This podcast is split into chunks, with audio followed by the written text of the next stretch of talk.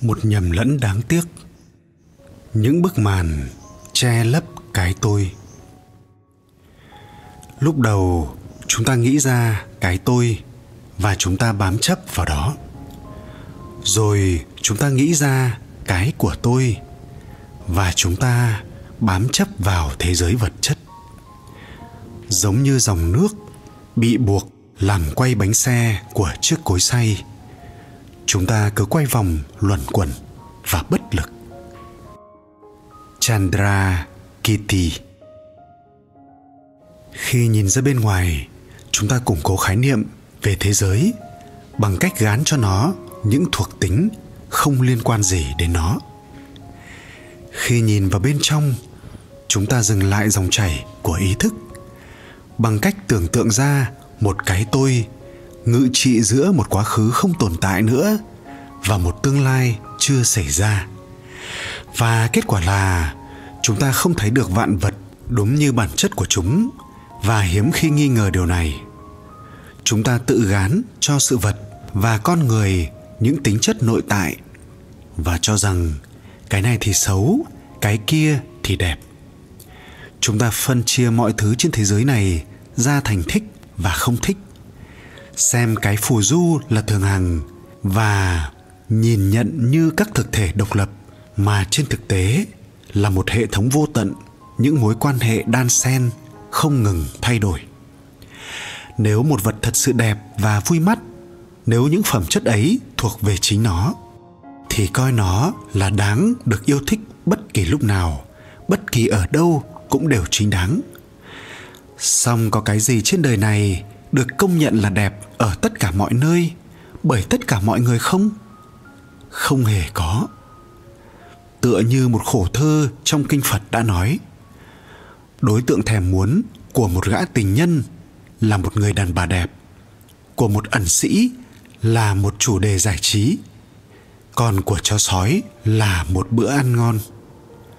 Cũng như vậy, nếu một sự vật tự nó bốc mùi hôi, thì tất cả mọi người sẽ có lý do chính đáng để tránh xa nó nhưng nếu người ta chỉ gán những tính chất ấy cho sự vật và con người, thì điều đó lại hoàn toàn khác.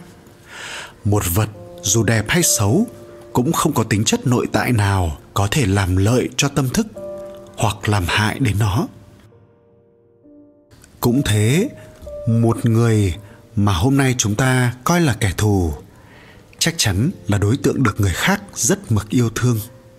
Và có thể một ngày nào đó chúng ta sẽ kết bạn với chính kẻ thù ấy. Khi phản ứng như thế, các tính chất ấy không thể tách ra khỏi sự vật mà chúng ta bám chấp. Chúng ta đã xa rời thực tại và bị lôi kéo vào một cơ chế hút và đẩy liên tục, được duy trì bởi những phóng chiếu của tâm thức.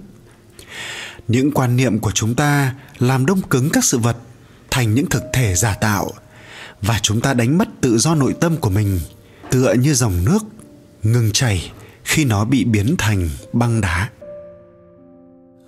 Sự kết tinh của cái tôi. Đạo phật định nghĩa sự nhầm lẫn của tâm như tấm màn, ngăn ta nhìn rõ thực tại và khiến ta không hiểu được bản chất thực sự của vạn vật.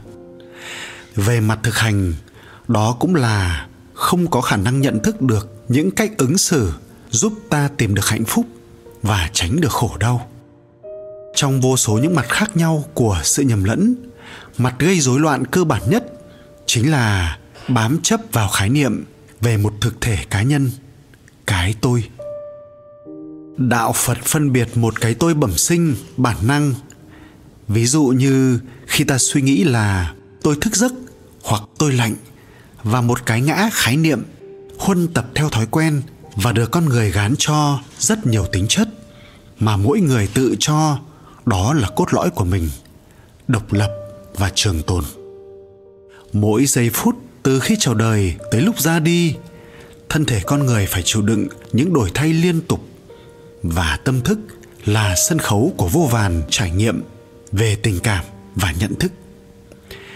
Thế nhưng, con người vẫn khăng khăng gán cho cái tôi những tính chất thường hằng, đặc thù và tự chủ và lại, bởi vì người ta cảm thấy rằng cái tôi là một trong những thứ dễ bị tổn thương nhất, rằng cần phải che chở, thỏa mãn nó, cho nên nảy sinh tư tưởng thù ghét và ham muốn. Thù ghét tất cả những gì đe dọa cái tôi và yêu thích tất cả những gì khiến nó hài lòng, củng cố nó, làm cho nó tin cậy và cảm thấy dễ chịu. Từ hai cảm xúc cơ bản, yêu và ghét đó hút và đẩy sinh ra một loạt các cảm xúc khác nhau. Triết gia phật giáo hendewit viết, cái tôi cũng là một phản ứng mang tính chất tình cảm với trường kinh nghiệm của chúng ta, một hoạt động trở lui của tâm thức dựa trên nỗi sợ hãi. Do lo sợ thế giới và những người khác, lo sợ khổ đau, lo phải sống và chết, con người tưởng tượng ra rằng mình sẽ được che chở khi cố thủ trong cái vỏ của cái tôi. Họ tạo ra vọng tưởng là khi tách mình khỏi thế giới, họ sẽ tránh xa được khổ đau và hy vọng như vậy. Nhưng nếu làm như thế, chúng ta lại khó lý giải về thực tại. Đúng là về bản chất, chúng ta phụ thuộc lẫn nhau với mọi loài và với môi trường sống của mình kinh nghiệm của chúng ta không là gì khác nội dung của dòng chảy tâm thức, của dòng ý thức liên tục và không cần thiết phải coi cái ngã như một thực thể riêng biệt trong dòng chảy ấy. Hãy tưởng tượng một làn sóng lan tỏa trong không gian làm ảnh hưởng tới môi trường của nó và bị môi trường tác động lại. Nhưng không vì thế mà làn sóng ấy phải truyền tải một thực thể nào đó. Chúng ta đã quá quen ấn nhãn hiệu cái tôi vào dòng chảy tâm thức đến mức đồng hóa luôn mình vào cái tôi ấy. Thân thể của tôi, tư tưởng của tôi, những của cải của tôi, những bạn bè của tôi, vân vân. Kéo theo lòng ham muốn chiếm hữu hoặc cảm giác ghê tởm, tránh xa một người nào đó. Chỉ như vậy mà những khái niệm về mình và về người được kết tinh lại trong tâm thức chúng ta. Đương nhiên, chúng ta sẽ suy nghĩ sai lầm về tính đối ngẫu không thể khoan nhượng của vạn vật. Và điều đó tạo cơ sở cho mọi nỗi khổ đau khác trong tâm thức, như ham muốn điên cuồng, oán thù, đố kỵ, kiêu căng hoặc ích kỷ. Từ đó, chúng ta nhìn nhận thế giới qua một tấm gương bị bóp méo vì các vọng tưởng của mình. Vậy là chúng ta liên tục bất đồng với bản chất chân thực của vạn vật. Điều này tất yếu, đẩy ta đến khổ đau.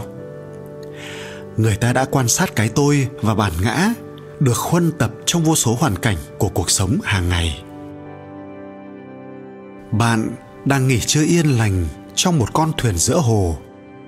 Một chiếc thuyền khác bỗng dưng va vào thuyền của bạn, khiến bạn giật mình choàng dậy.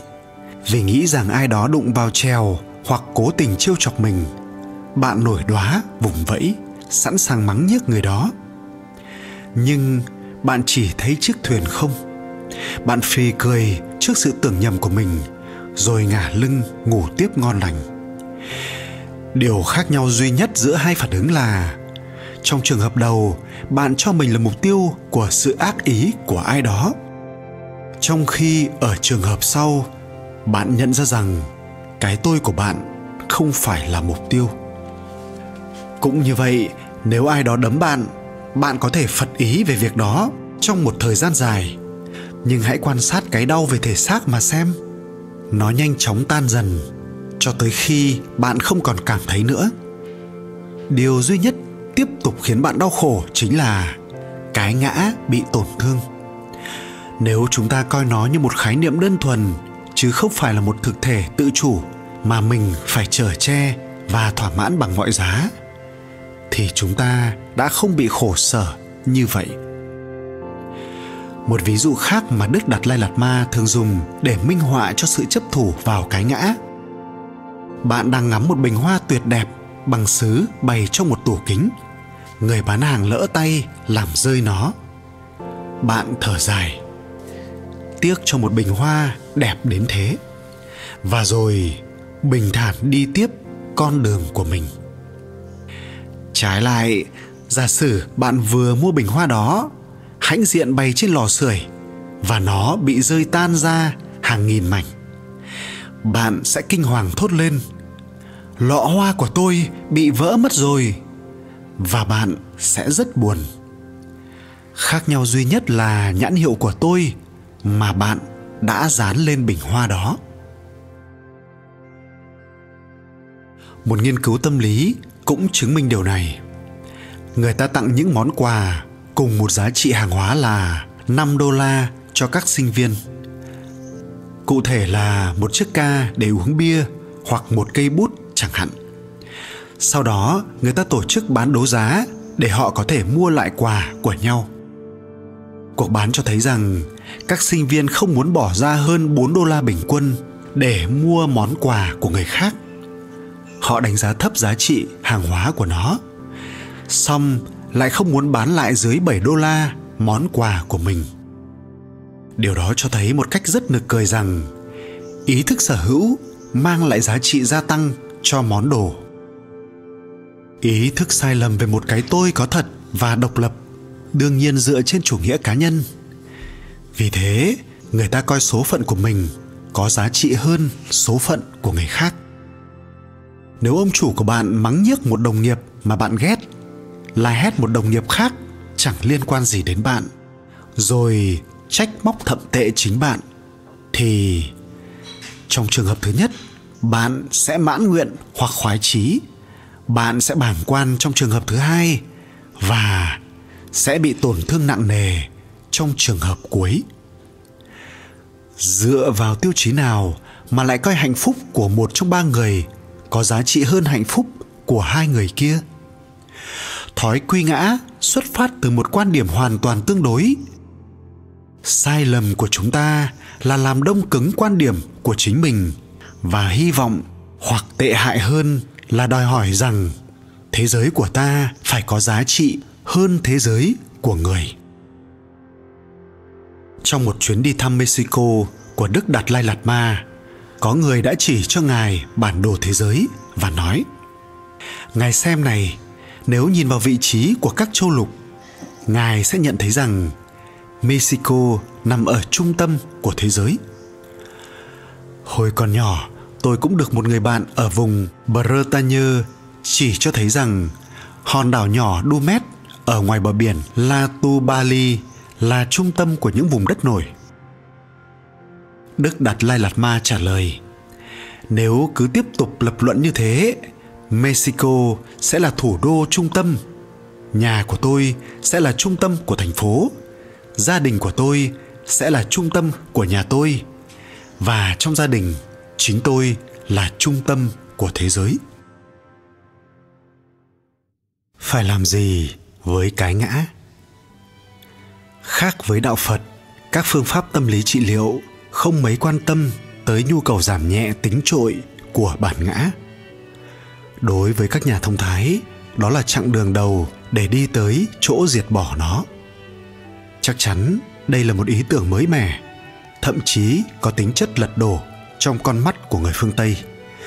Bởi lẽ họ cho bản ngã là yếu tố cấu thành con người, diệt trừ cái tôi ư nhưng nếu như vậy, tôi không tồn tại nữa sao? Làm sao con người có thể quan niệm một cá thể vắng bóng bản ngã, vắng bóng cái tôi? Chẳng lẽ một quan niệm như thế không nguy hiểm về mặt tâm lý hay sao? Liệu con người có nguy cơ bị rơi vào một hình thái tâm thần phân liệt hay không? Không có cái ngã hoặc không có một cái ngã yếu ớt, phải chăng là những dấu hiệu lâm sàng biểu hiện một bệnh lý ít nhiều trầm trọng.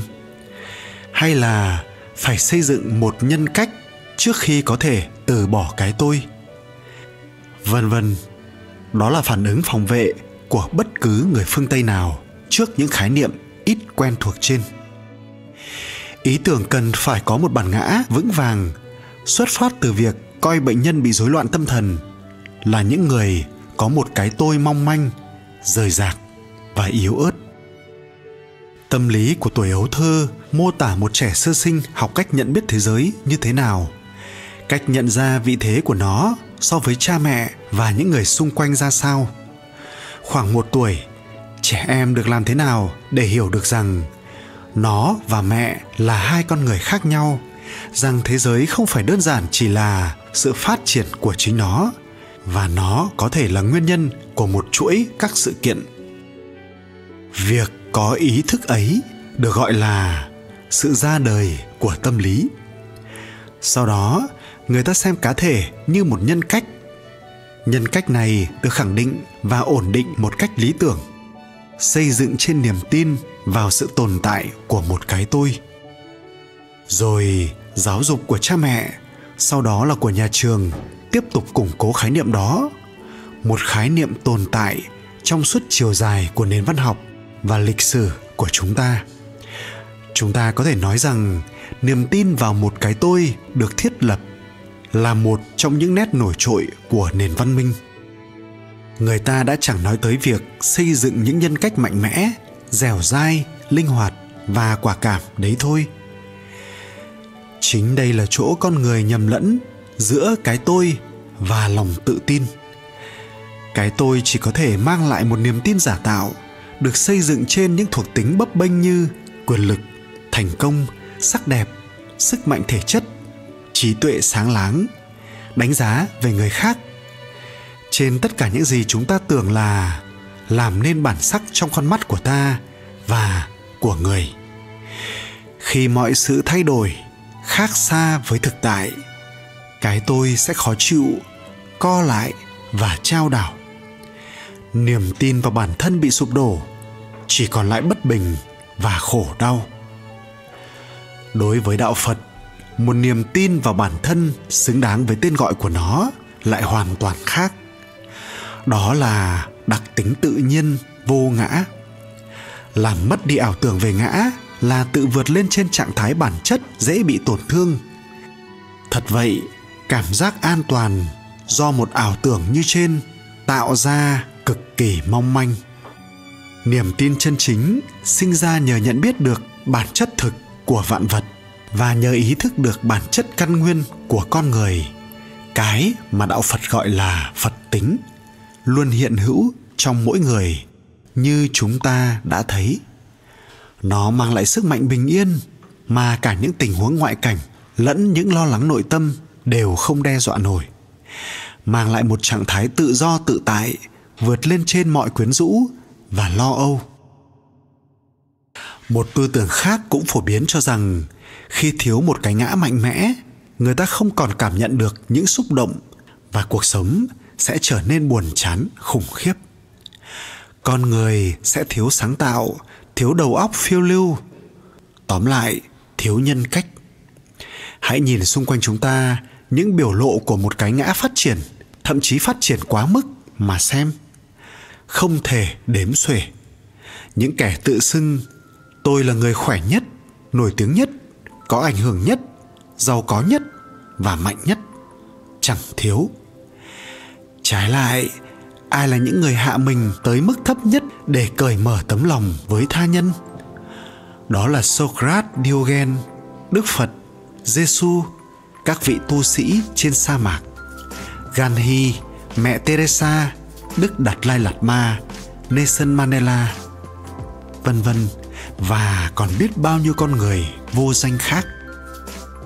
Kinh nghiệm cho thấy rằng những ai biết vượt lên một chút vòng cương tỏa của cái ngã thì sẽ suy nghĩ và hành động tự nhiên và tự do. Khác hẳn chứng hoang tưởng sinh ra từ một cái tôi đắc chí. Hãy nghe Paul Ekman, một trong những chuyên gia xuất sắc nhất của khoa học nghiên cứu về cảm xúc mới đây, ông nghiên cứu những nhân vật được coi là những đức tính nhân bản, phi thường. Trong những nét mà ông thấy đáng chú ý ở họ, có ấn tượng về lòng nhân hậu, một phẩm chất sống mà những người khác đều nhận thấy và kính trọng, và trạng thái cân bằng tuyệt vời giữa đời tư và đời công của họ. Khác hẳn những kẻ lừa gạt nhờ vào những phép màu. Nhưng Paul Eman đặc biệt lưu ý tới tính vô ngã những con người ấy gây ấn tượng vì chẳng mang tới địa vị. Tiếng tăm, tóm lại là cái tôi của họ. Họ không mấy quan tâm tới việc mọi người có thừa nhận địa vị hoặc vai trò của họ hay không. Ông còn nói thêm rằng, về mặt tâm lý mà nói, một sự vắng bóng bản ngã như vậy khiến người khác thật sự ngạc nhiên.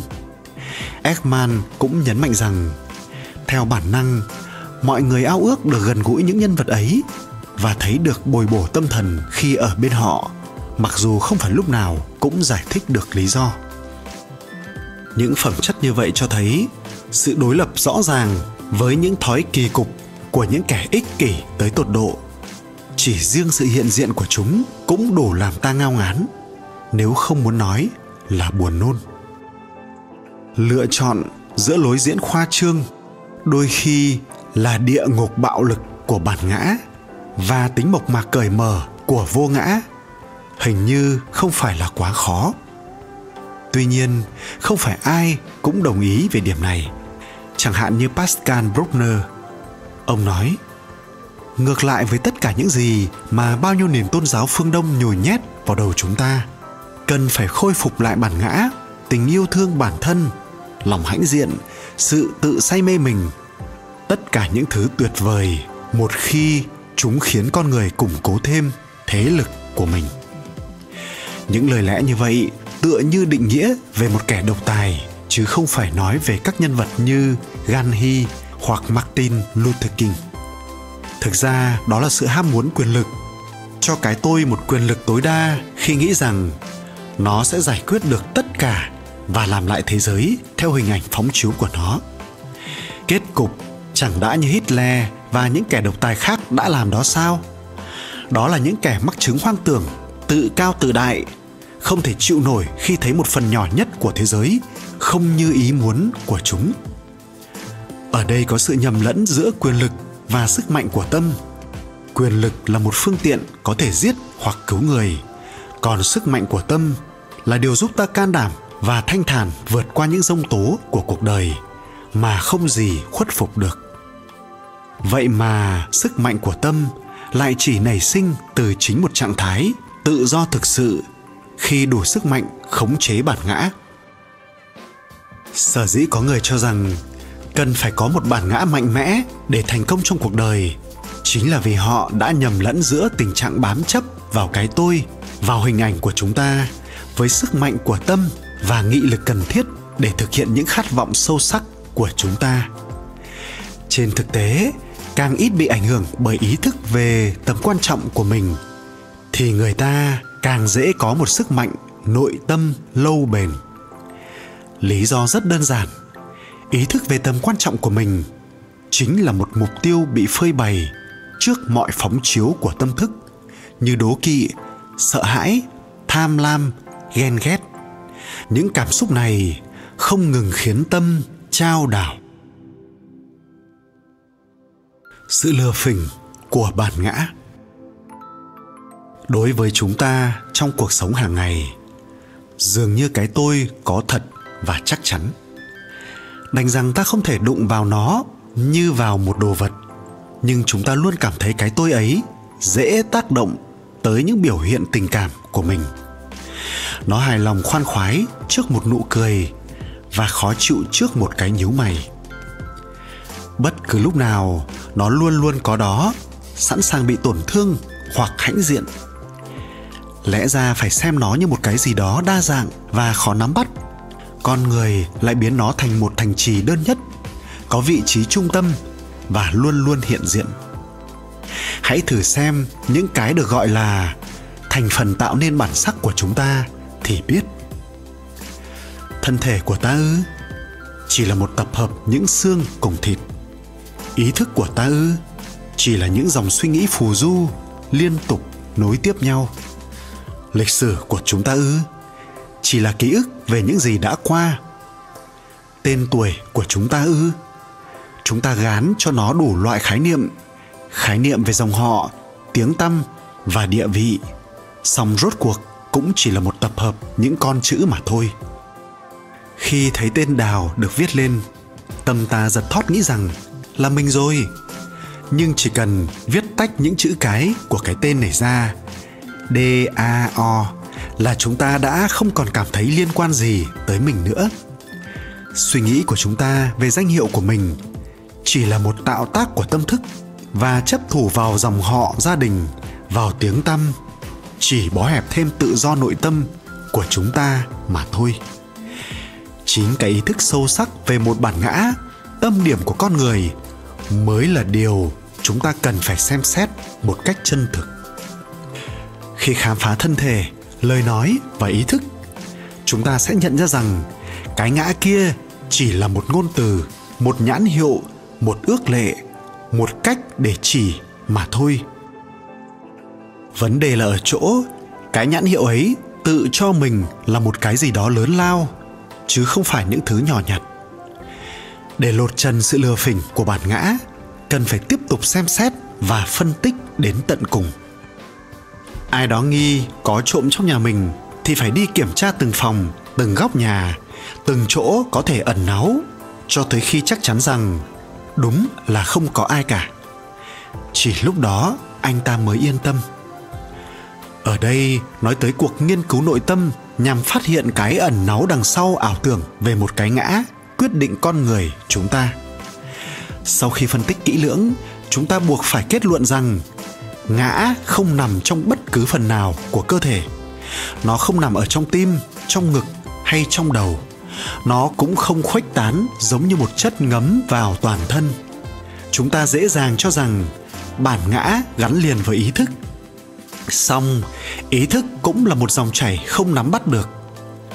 Quá khứ thì đã chết rồi tương lai thì chưa được sinh ra. Còn hiện tại, đâu có kéo dài.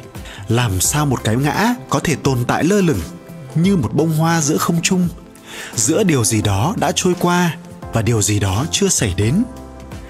Người ta không thể phát hiện ra nó như một thực thể riêng biệt trong thân, cũng như trong tâm hay trong ý thức. Vì đối với đạo phật, ý thức chỉ là một cách diễn đạt khác của tư tưởng mà thôi hay trong sự kết hợp thân tâm hoặc ở ngoài sự kết hợp này. Không một phân tích nghiêm túc nào, không một trải nghiệm quán chiếu trực tiếp nào có thể biện minh cho ý thức rất mạnh về việc sở hữu một bản ngã. Bản ngã chỉ có thể tìm ra trong cái điều mà nó được gán vào mà thôi. Có người nghĩ rằng nó lớn lao, trẻ trung và thông minh, song tất cả những cái đó đều không phải là bản ngã vì vậy, đạo phật kết luận rằng, bản ngã chỉ là một danh từ để người ta chỉ ra một dòng liên tục như đặt cho một dòng sông một cái tên là hằng hay mississippi. Một dòng liên tục như thế tồn tại, chắc chắn là như vậy, song chỉ đơn thuần là ước lệ và giả định. Nó hoàn toàn không phải là một sự tồn tại có thực. Phá bỏ bản ngã để hiểu rõ hơn điều đó, chúng ta xem xét lại, phân tích trên một cách tỉ mỉ hơn. Khái niệm về một tính đồng nhất của cá thể bao gồm ba mặt, cái tôi, con người và bản ngã. Ba mặt trên về cơ bản không khác nhau, nhưng phản ánh nhiều cách chấp thủ vào khái niệm mà chúng ta có về tính chất đồng nhất của cá thể. Cái tôi sống trong hiện tại, chính nó nghĩ, tôi đói hoặc tôi tồn tại. Đó là chỗ của ý thức, của các suy nghĩ, của sự phản ứng và của ý muốn. Nó là kinh nghiệm về hiện trạng của chúng ta. Khái niệm con người rộng hơn, đó là sự liên tục năng động, trải dài trong thời gian, bao gồm mọi mặt đời sống của chúng ta trên phương diện thân thể, tâm thức và xã hội. Những ranh giới của nó cũng mờ nhạt hơn con người có thể dựa vào thân thể, dựa vào những tình cảm rất sâu kín, dựa vào tính chất, dựa vào quan hệ xã hội, hoặc dựa vào con người nói chung, tôn trọng con người. Dòng liên tục trong thời gian giúp ta chấp nối những hình ảnh của chính mình từ quá khứ và những phóng chiếu liên quan tới tương lai. Quan niệm về con người được coi là hợp thức và lành mạnh, nếu chỉ xem nó đơn giản là một khái niệm lột tả toàn bộ các mối quan hệ giữa ý thức, thân thể và môi trường. Nó trở thành không hợp thức và không lành mạnh nếu người ta xem nó là một thực thể tự chủ. Còn lại bản ngã, chúng ta đã coi ngã chính là cốt lõi của con người, như một tổng thể không nhìn thấy được, nhưng luôn luôn có đó và làm rõ đặc tính của chúng ta từ lúc bé thơ cho tới lúc chết cái ngã không chỉ là phép cộng thêm vào tứ chi của ta, lục phủ ngũ tạng của ta, da rẻ của ta, danh hiệu của ta, ý thức của ta, mà là ông chủ độc quyền, những thứ đó. Chúng ta nói về cánh tay của mình, chứ không nói về một sự kéo dài của cái ngã. Nếu người ta chặt cánh tay của chúng ta đi, cái ngã chỉ bị mất một cánh tay, song nó vẫn còn nguyên vẹn một người sinh ra như một khúc gỗ, chỉ cảm thấy toàn thân bị thiếu hụt. Song anh ta rất rõ ràng là vẫn giữ nguyên được cái ngã của mình. Nếu người ta chặt thân thể ra từng khúc, thì cái ngã sẽ biến mất từ lúc nào? Chúng ta tạo dựng ra một cái ngã, chừng nào còn giữ được khả năng tư duy. Cho nên, câu nói nổi tiếng của triết gia Descartes bao hàm toàn bộ khái niệm cái tôi trong tư tưởng của người phương Tây. Tôi tư duy và vì thế tôi tồn tại. Song việc tư duy hoàn toàn không chứng tỏ được gì về sự tồn tại của cái tôi. Bởi vì cái tôi không là gì khác nội dung hiện tại của dòng chảy tâm thức của chúng ta, và nó liên tục thay đổi. Như triết gia Phật giáo Han de Witt giải thích, tôi tư duy và vì thế tôi tồn tại, không chứng minh được cái tôi tồn tại như một người tư duy. Chúng ta xuất phát từ ý nghĩ cho rằng sự trải nghiệm bao hàm một cái tôi đang kinh nghiệm. Song suy nghĩ, tôi kinh nghiệm điều gì đó không chứng tỏ được rằng có một con người đang kinh nghiệm. Thật vậy, nhận ra hay có suy nghĩ về một điều không đủ để điều ấy tồn tại. Người ta có thể nhìn thấy rất rõ ảo ảnh hay một vọng tưởng nhưng cả hai thứ đó đều không có thực. Handewitt đã kết luận, bản ngã là kết quả của hoạt động tâm thức. Nó tạo ra và làm cho một thực thể tưởng tượng trở nên sống động trong tâm thức chúng ta. Suy nghĩ cho rằng bản ngã có thể chỉ là một khái niệm đi ngược lại trực cảm của đa phần các triết gia phương tây. Một lần nữa, Descartes lại tỏ ra dứt khoát khi xem xét tư duy của tôi, nghĩa là xem xét chính bản thân mình với tư cách tôi chỉ là một vật đang suy nghĩ. Tôi không thể phân biệt được bất cứ phần nào trong đó, nhưng tôi coi mình như một vật duy nhất và toàn vẹn. Nhà thần kinh học charlie scott sherrington còn nói mạnh mẽ hơn, bản ngã mang tính chất duy nhất. Nó tự cho mình là như thế và mọi người đối xử với nó như thế người ta tiếp cận với nó như tiếp cận một thực thể, thông qua một cái tên. Nó sẽ đáp lại khi gọi đúng tên đó. Rõ ràng, bằng cái nhìn bản năng, chúng ta có một cái ngã hợp nhất, nhưng lại rất khó chỉ ra những chi tiết của nó. Đi tìm cái tôi đã mất. Vậy cái tôi ở đâu? Nó không chỉ có trong thân thể, bởi vì khi tôi nói tôi tự hào. Đó là ý thức của tôi hãnh diện, không phải thân thể tôi. Thế thì nó ở trong ý thức của tôi ư? Khó mà như vậy được. Khi tôi nói, có người đẩy tôi, có phải ý thức của tôi bị đẩy không? Chắc chắn là không. Cái tôi chắc chắn không phải ở bên ngoài thân thể và ý thức. Nó không thể là tinh hoa của cả thân thể lẫn ý thức. Nếu nó là một thực thể tự chủ độc lập với chúng. Vậy nó có phải đơn giản chỉ là tổng hợp các bộ phận, cấu trúc và sự liên tục của thân thể và ý thức hay không? Khái niệm cái tôi phải chăng chỉ cần gắn với toàn bộ thân thể và ý thức? Người ta bắt đầu nhận ra rằng đã xa rời khái niệm ngã được coi như một ông chủ hoặc tinh hoa để chuyển sang một quan niệm trừu tượng hơn, quan niệm về một khái niệm lối thoát duy nhất cho việc phải chọn lựa giữa hai vấn đề trên là coi bản ngã như một cách chỉ của tâm thức hoặc lời nói gắn với một tiến trình năng động. Với một tập hợp các mối quan hệ luôn luôn thay đổi, tiến trình này hòa nhập vào những nhận thức về môi trường, vào những cảm xúc, những hình ảnh trong tâm thức, những cảm xúc và khái niệm. Cái tôi chỉ là một ý niệm nó xuất hiện khi chúng ta kết hợp cái tôi trải nghiệm khoảnh khắc hiện tại với con người, sự nối tiếp của đời sống chúng ta. Tựa như nhà phân tâm học david galin đã giải thích, thực ra chúng ta có khuynh hướng bẩm sinh là đơn giản hóa những gì phức tạp để biến chúng thành những thực thể và quy cho chúng tính chất lâu bền. Chúng ta sẽ dễ dàng vận hành hơn trong thế giới này nếu thừa nhận rằng phần lớn môi trường của chúng ta không thay đổi liên tục. Và coi hầu hết các sự vật gần như là thường còn. Nếu coi thân thể mình như một cơn lốc của những nguyên tử, không bao giờ đứng yên dù chỉ một phần triệu giây, tôi sẽ mất hết mọi khái niệm về cái được gọi là thân thể của tôi. Xong, tôi quên quá nhanh rằng quan niệm bình thường về thân xác tôi và toàn thể các hiện tượng cũng chỉ là tương đối và trong thực tế, mọi thứ đều thay đổi từng lúc.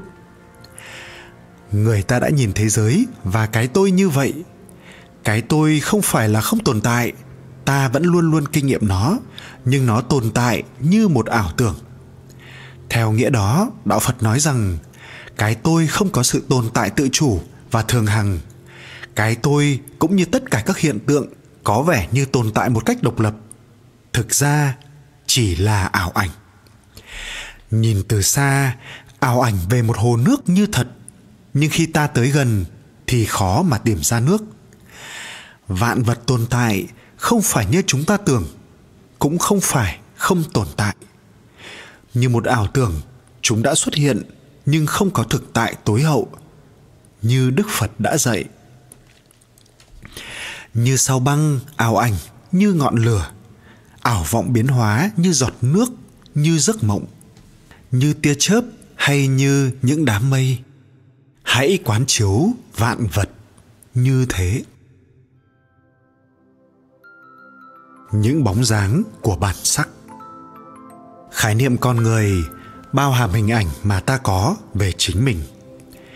Ý niệm về bản sắc của chúng ta, về cương vị xã hội của chúng ta trong cuộc đời đã bám rễ sâu sắc trong tư tưởng chúng ta và ảnh hưởng liên tục tới các mối quan hệ của ta với những người khác. Khi một cuộc tranh luận trở nên gay gắt, không chỉ chủ đề thảo luận quấy rầy chúng ta, mà cả bản sắc của chúng ta cũng bị đặt thành câu hỏi. Một ngôn từ nhỏ nhất đe dọa hình ảnh mà chúng ta có về mình cũng sẽ trở nên không thể chịu nổi. Trong khi cũng ngôn từ đó áp dụng cho người khác trong những tình huống khác lại ít ảnh hưởng tới ta. Khi có một hình ảnh mạnh mẽ về bản thân, người ta liên tục cố gắng để chắc chắn rằng nó được mọi người biết tới và công nhận. Không có gì khó chịu hơn khi thấy nó bị người khác nghi ngờ. Nhưng bản sắc ấy có giá trị gì kia chứ? Đáng lưu ý là từ nhân vật personalis có nguyên văn persona, nghĩa là mặt nạ trong tiếng latin mặt nạ qua đó, người nghệ sĩ làm nổi bật vai diễn của mình. Người nghệ sĩ biết rằng họ mang mặt nạ, còn chúng ta lại thường không nhớ phân biệt giữa vai trò của mình trong xã hội với bản chất sâu xa của mình. Cũng có khi chúng ta kinh nghiệm về những cuộc gặp gỡ ở các nước xa xôi, trong những hoàn cảnh ít nhiều khó khăn, như một chuyến đi vượt biển chẳng hạn trong suốt mấy ngày phiêu lưu cùng nhau đó, chỉ có những người bạn đồng hành với hành lý duy nhất là những phẩm chất và khiếm khuyết mà họ thể hiện trong những lúc thăng trầm với nhau trên biển. Họ là ai? Làm nghề gì? Giàu hay nghèo? Địa vị nào trong xã hội? Tất cả những điều đó không quan trọng. Sau này khi những người bạn đồng hành gặp lại nhau, tính tự nhiên thường biến mất. Bởi vì mỗi người đã điều chỉnh lại chiếc mặt nạ của mình, đã đóng lại vai trò của mình và lấy lại cương vị xã hội của mình. Là cha của một gia đình, là thợ sơn tường hoặc giám đốc công ty kinh doanh, vân vân. Không còn sự lôi cuốn nữa. Tính sôi nổi cũng biến mất. Hàng lô các nhãn hiệu đã bóp méo các quan hệ giữa người với người, giữa con người với nhau. Bởi vì chúng ta đã xử sự màu mè kiểu cách để bảo vệ hình ảnh của mình, thay vì sống chân thật nhất có thể đối với mọi sự kiện của cuộc sống. Bình thường, chúng ta e ngại tiếp cận thế giới mà không có chức danh và hoang mang khi không còn giữ được mặt nạ cùng những thuật ngữ chức danh màu mè khác. Nếu mình không còn là nhạc sĩ, nhà văn, viên chức, người có học thức, đẹp đẽ hoặc khỏe mạnh thì mình là gì? Ấy vậy mà, không mang theo trên mình bất cứ nhãn hiệu nào.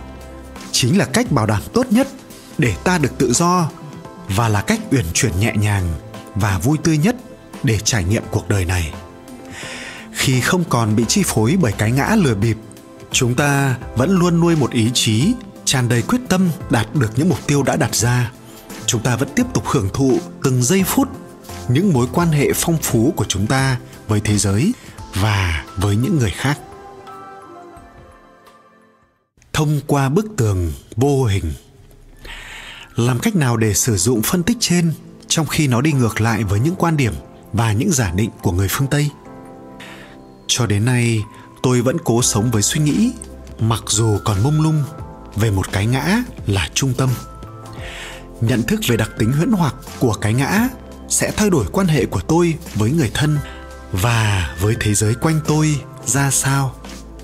Sự thay đổi ấy liệu có làm tôi bị mất thăng bằng hay không? Để trả lời, ta có thể nói rằng nó chỉ mang lại những phúc lạc. Khi cái tôi chiếm ưu thế, tâm thức sẽ giống như một con chim, liên tục đâm đầu vào một bức tường bằng kính. Đó là niềm tin vào bản ngã nó làm vũ trụ của chúng ta bị co lại và nhốt ta vào những ranh giới chật hẹp của bản ngã. Bức tường làm nó bối rối và mụ mẫm, không biết phải vượt qua bằng cách nào. Nhưng đây là bức tường không nhìn thấy được, bởi vì nó không thực sự tồn tại. Đó là một tạo dựng của tâm thức. Tuy thế, nó vẫn là bức tường chắc. Chừng nào nó còn chia sẻ thế giới nội tâm của chúng ta và chứa đựng dòng tình cảm vị tha và niềm vui sống của chúng ta. Nếu chúng ta không tạo ra tấm kính của bản ngã, thì bức tường kia đã không có và không có lý do gì để tồn tại.